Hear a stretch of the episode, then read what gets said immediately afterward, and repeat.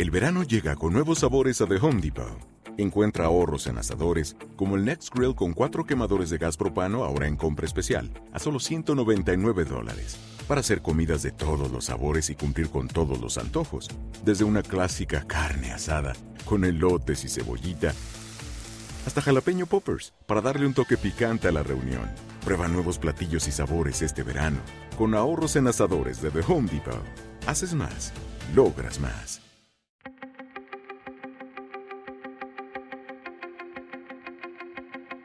Temas importantes, historias poderosas, voces auténticas. Les habla Jorge Ramos y esto es Contrapoder. Bienvenidos al podcast. Vamos a hablar de un drama en México, una verdadera tragedia. Desde 1964 hasta ahora, más de 100.000 mexicanos han desaparecido en el país. Déjenme repetir la cifra. Más de 100.000 personas que no saben dónde están y en muchos casos no saben ni siquiera quién se las llevó. De todo esto habla la película Ruido, que se puede ver ya a través de Netflix. Narra la angustia de una madre que busca a su hija. Y recientemente tuve la oportunidad de hablar con la directora de Ruido, Natalia Beristain. Así fue nuestra conversación. Natalia, gracias por estar aquí. Estaba pensando que mientras en Estados Unidos la gente se está concentrando en Avatar, que creo que es una de las películas más, más vistas, en México tiene que salir una película como, como Ruido sobre los desaparecidos. ¿Es, ¿Es, una obligación ética? ¿Es una obligación moral? Pues a mí me resulta ineludible, por lo menos. Eh, me encantaría no tener que estar haciendo esta película, porque el tema no debería de ser un tema de todos los días, eh, desde hace más de 20 años, por lo menos, con una constante, con una increchendo de cifras y de virulencia. Entonces, me encantaría que no que pudiera estar haciendo una peli de cualquier otra cosa, pero a mí por lo menos me resulta ineludible, me lo ha resultado desde hace 10 años más o menos que estoy pensando en hacer este proyecto y finalmente como de 2018 para acá eh, decidir entrarle de lleno y, y, dedicarme en cabeza y corazón. O sea, tú, la película te escogió a ti, digamos, el tema te escogió a ti. Pues supongo que sí, o sea, yo vengo de una familia que además de pertenecer al mundo artístico, tiene una como lucha social de toda la vida. Yo estoy aquí, estamos en Reforma y me acuerdo de, de venir a marchas, a mítines con, con, mi madre, yo siendo muy chiquita.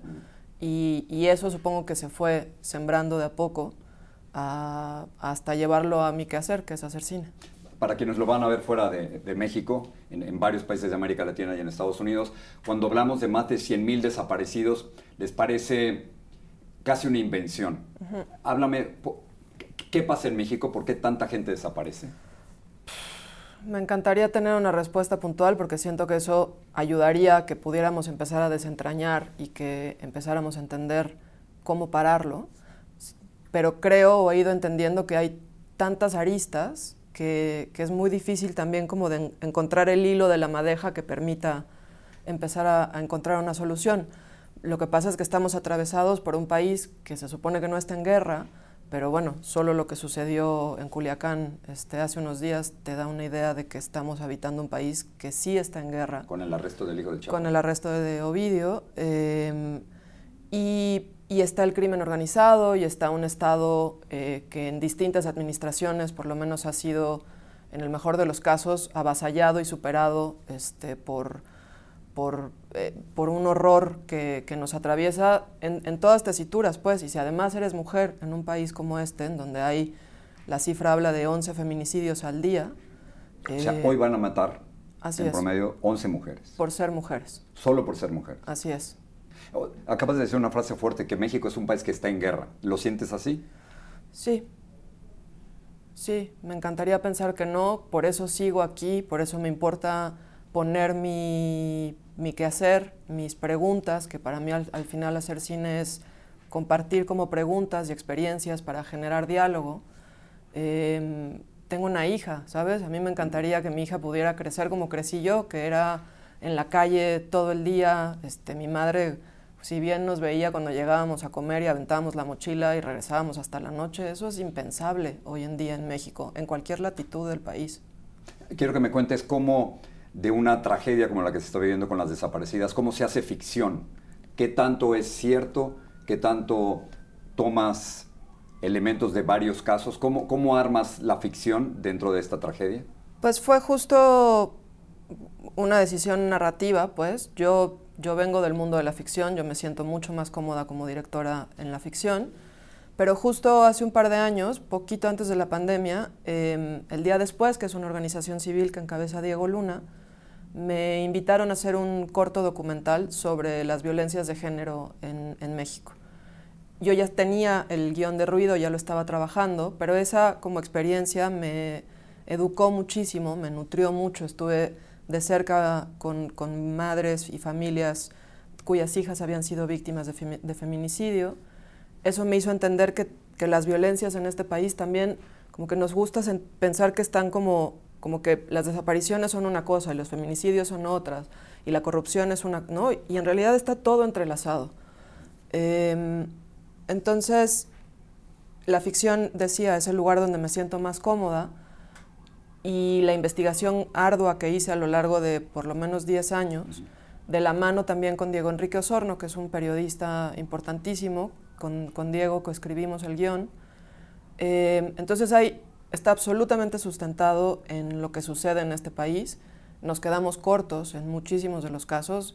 La peli eh, cuenta con la presencia, voz, rostro e historias de, dos colectivas de búsqueda. Una es Buscándote por Amor, con Amor del Estado de México y otra es Voz y Dignidad de San Luis Potosí. ¿Ellas ya la vieron? Sí, la primera función que hice fue con ellas. ¿Cómo reaccionaron? Pues estaban muy conmovidas, conmocionadas. Para nosotras fue muy importante escuchar que se sentían representadas en la pantalla, que, lo que el viaje de Julia, que es nuestra protagonista, atraviesa, ellas lo habían vivido, ellas mismas nos dijeron, se quedaron cortas. Em, entonces, eh, sí, para mí esa, fue la prueba de fuego, como enseñárselas, eh, que todo estuviera sustentado en una realidad que nos atraviesa, aunque a veces necesitemos no verla para poder seguir habitando en un país como este. Pero también la ficción me permitía, em, decir, como no, no, no, es una sola historia, sino está armada de muchas historias, ese eje de la, de la madre buscando a su hija desaparecida también termina como de construirse, el cuerpo de la película termina de construirse, porque esta madre va conectando o tejiendo redes con otras mujeres que son atravesadas por otros contextos y por otras violencias, como las que hay ¿Cómo en se este escoge ficción y no un documental? Porque perfectamente podrías haber hecho uno. Sí, pero justo la ficción me permitía como entrelazar todas estas historias, ¿no? Y, y, en el documental siento que pues la línea tiene que ser como mucho más directa y seguir a un personaje o un caso, y justo eso, la ficción, pues tenemos el Estado fallido, este, el fiscal que entra, el tercer fiscal que entra a cubrir un caso en nueve meses, este, una policía corrupta, una abogada de derechos humanos, una periodista que acompaña a la madre, en fin, como que se tejen un montón, un montón de cosas. No, quiero asumir que sé por qué se llama ruido, mejor me lo dices tú. O sea, cuando, cuando voy con, con políticos y con presidentes, les digo cosas que no les gustan mm. y ellos lo quieren poner como ruido, pero mejor explícame tú por qué. Pues hay un poco de eso. Em, ruido es, es, por un lado, un oleaje sonoro que nos interesa expandir a través de la película para seguir hablando del tema, para acompañar a las familias, a las colectivas que se dedican fuera de la ficción a, convivir con estos horrores. Pero también es una manera de decir, la digna rabia hace ruido y, y, mueve cosas y es estruendosa y está bien. Eh, los cambios nunca han sido, nunca han sucedido de manera como eh, intangible, ¿no? Y el ruido creo que ayuda a que, a que podamos movernos de nuestro lugar cómodo. Quiero tratar de entender cómo llegas a, ruido después de No quiero dormir sola y Los adioses y estaba viendo la lista enorme de, de castings en los que has participado. ¿Cómo saltas de esa estoy particularmente pensando, eh, No quiero dormir sola, fue 2012, ¿no? 2012, sí. sí ¿Cómo saltas de eso 10 años después a, esto? ¿Por qué no continuar con esa otra narrativa? Pues porque te digo que me encantaría estar haciendo una película sobre cualquier otra cosa, eh, pero la verdad es que yo empecé a pensar en ruido, o por lo menos a intuir ruido, porque ha tomado como muchas vertientes, em, antes de, de, siquiera pensar en los adioses. Eh, y, creo que eso también fue atravesado un poco por mi propia maternidad, por ejemplo, como que la posibilidad de buscarle la vuelta al horror de, la narrativa de país me parece importantísima. Y por eso también como sumar ahora está como, para mí Ruido ha sido la, película más cabrona que he hecho hasta la fecha, em, pero que por otro lado tiene una cosa que sí creo que eh, viene de, de mis películas anteriores, que es una representación también muy íntima del mundo femenino eh, y en este caso que además se expande a muchas otras mujeres que son las que con las que conecta Julia, ¿no? El, dicen que no hay nada peor que para una madre o un padre que perder a, un hijo, pero yo supongo que peor que eso es todavía perderlo y no encontrarlo, ¿no? Sí, em, yo por más que lleve años metida en el tema, no, me no hay manera en que mi ser lo entienda por ningún lado. Eh, esta duelo suspendido en el que las familias se quedan por no tener la posibilidad de, del rito de, enterrar a tus muertos, de, que haya un lugar en donde puedas llorarle, dolerte, pero que sabes que ahí está, esta incertidumbre de dónde está, qué le están haciendo, qué le estará sucediendo. No me puedo imaginar horror más inenarrable que ese. Y luego que tengan la fuerza para presentarse frente a Biden y López Obrador y Justin Trudeau e ir a pedirles algo que es casi imposible, ¿no? Encuentren a mi hijo, encuentren a mi hija. Es que eso es, para mí, eh, el motor de hacer esta película. Está, sin duda, lo que casi podría ser un género cinematográfico de terror, que es la búsqueda de una madre por su hija desaparecida, pero esa búsqueda, que fue lo que entendí conociendo a las colectivas, el impulso es un impulso amoroso, es un impulso vital. Eso es lo que hace que escarben la tierra con sus manos, que que exijan justicia, memoria, es, brutal. pero, pero si entendemos que, lo que las mueve es el amor, lo que las mueve es la lucha por los suyos y las suyas, eh, eso creo que ahí empieza uno a, empatizar desde otro lado y a entender que, que, el dolor de las otras también es nuestro dolor. Quiero aprovecharte y robarte dos minutos más. Por supuesto para, que me digas hacia dónde va lo que tú haces, hacia dónde va el cine. Eh, tu película se ve en estos momentos en, cines, pero se ven también a través de Netflix en, nada. ¿Cómo estás tranquila con esas dos formas de ver lo mismo? Sí, sin duda. Mm. Creo que estamos en un momento en donde todavía hay que terminar de entender cómo em, las plataformas pueden sumar a un, a un, imaginario colectivo alrededor del cine. Yo me encanta ver el cine en, pantalla grande, en vivir la experiencia colectiva con extraños. Em, Pero la pandemia nos cambió mucho. La pandemia nos cambió o aceleró también un proceso que ya venía de por sí dándose. Y siento que creo que lo que habría que entender o buscar es como dejar de antagonizar el cine, las salas de cine con las plataformas. Al contrario, creo que los dos podrían convivir de una manera que todavía estamos como encontrando. Em, pero la posibilidad que sí tienen las plataformas de llegar a millones de personas, pues eso no lo habíamos experimentado nunca antes y eso no es menor.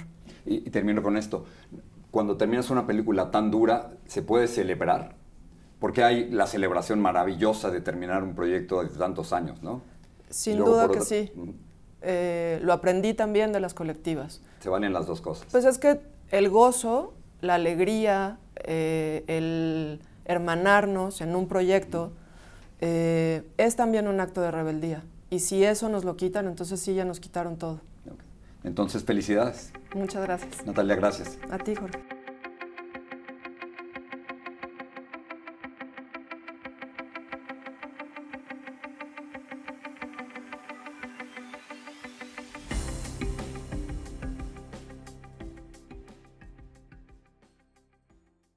Verano llega con nuevos sabores a The Home Depot.